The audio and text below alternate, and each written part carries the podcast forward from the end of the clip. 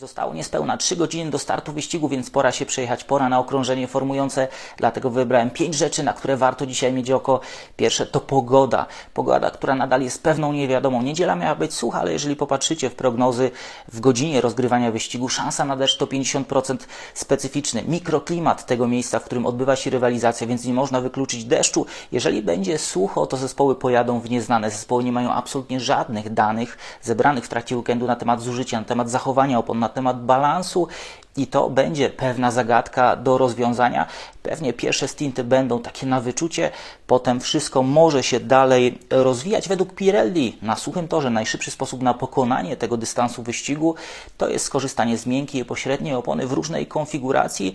Możliwe są dwa postoje, możliwe jest przejechanie tego wyścigu na jeden postój, ale to będzie wymagało użycia twardej opony, która w takich warunkach, w warunkach kiedy może być chłodniej, nie da odpowiedniej przyczepności. Z tabel Pirelli wynika, że każdy z kierowców ma pełną dowolność, bo w użyciu były do tej pory opony głównie na mokrą nawierzchnię.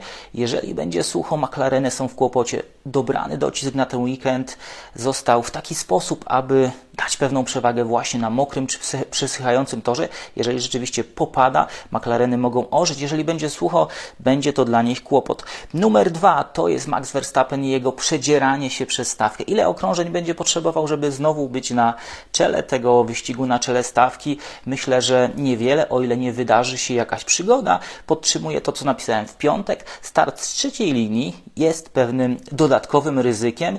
Ryzykiem tego, że z tyłu są kierowcy, którzy mogą jechać z nożem między zębami. Max Verstappen musi pojechać spokojnie, musi spokojnie ruszyć, nie szarżować, bo tego tempa w samochodzie ma bardzo dużo. Wczoraj w tych deszczowych warunkach pokazał, że ta przewaga tempa na prostych odcinkach jest niezwykle duża. Wraca ta ogromna przewaga Red Bulla na prostych, ta duża prędkość, szczególnie z systemem DRS. Rywale mogą tylko odsunąć się na prawą bądź lewą stronę toru. Numer 3 to poprawki Mercedesa. Toto Wolf powiedział, że nie było do tej pory żadnej szansy na mokrym torze, żeby zebrać wartościowe dane, ale te poprawki mogą transformować ten samochód.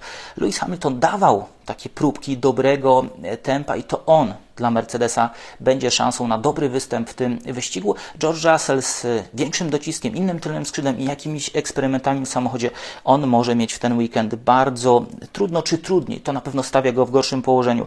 Numer 4 Ferrari i Aston Martin. Włosi mają szansę na to, żeby zaliczyć dobry weekend. Muszą spełnić dwa warunki. Utrzymać oprony w dobrej dyspozycji oraz nie pogubić się w strategii, co na pewno nie będzie łatwe. Dla Aston Martina ten weekend na razie z bilansem dwie kraksy oraz upadek ze schodów Lensa Strolla, więc nie jest najlepiej. To pokaże, jak głębokie są problemy Aston Martina. Szerzej na ten temat już wkrótce. Numer 5, piątka dla Ricardo dosłownie i przenośni. Za to, co pokazał w trakcie tego weekendu, już jest bardzo dobrze, a może być jeszcze lepiej. Gdyby ponownie zameldował się w punktach, co będzie bardzo trudne, Daniel na pewno potrzebuje takiego spokojnego, pełnego wyścigu, zebrania kolejnej porcji dobrych wrażeń, wyczucia tego samochodu, ale jeżeli udałoby mu się dojechać w punktach, tak jak to zrobił, prawie zrobił wczoraj, był w tej pierwszej dziesiątce, to myślę, że Sergio Perez poczuje ciepło gdzieś pod swoim fotelem. To tylko część wybranych moim zdaniem najważniejszych punktów, na które powinniśmy zwracać uwagę. Myślę, że ciekawych wydarzeń będzie więcej, więc warto dzisiaj usiąść przed telewizorem i cieszyć się ciekawą rywalizacją na SPA.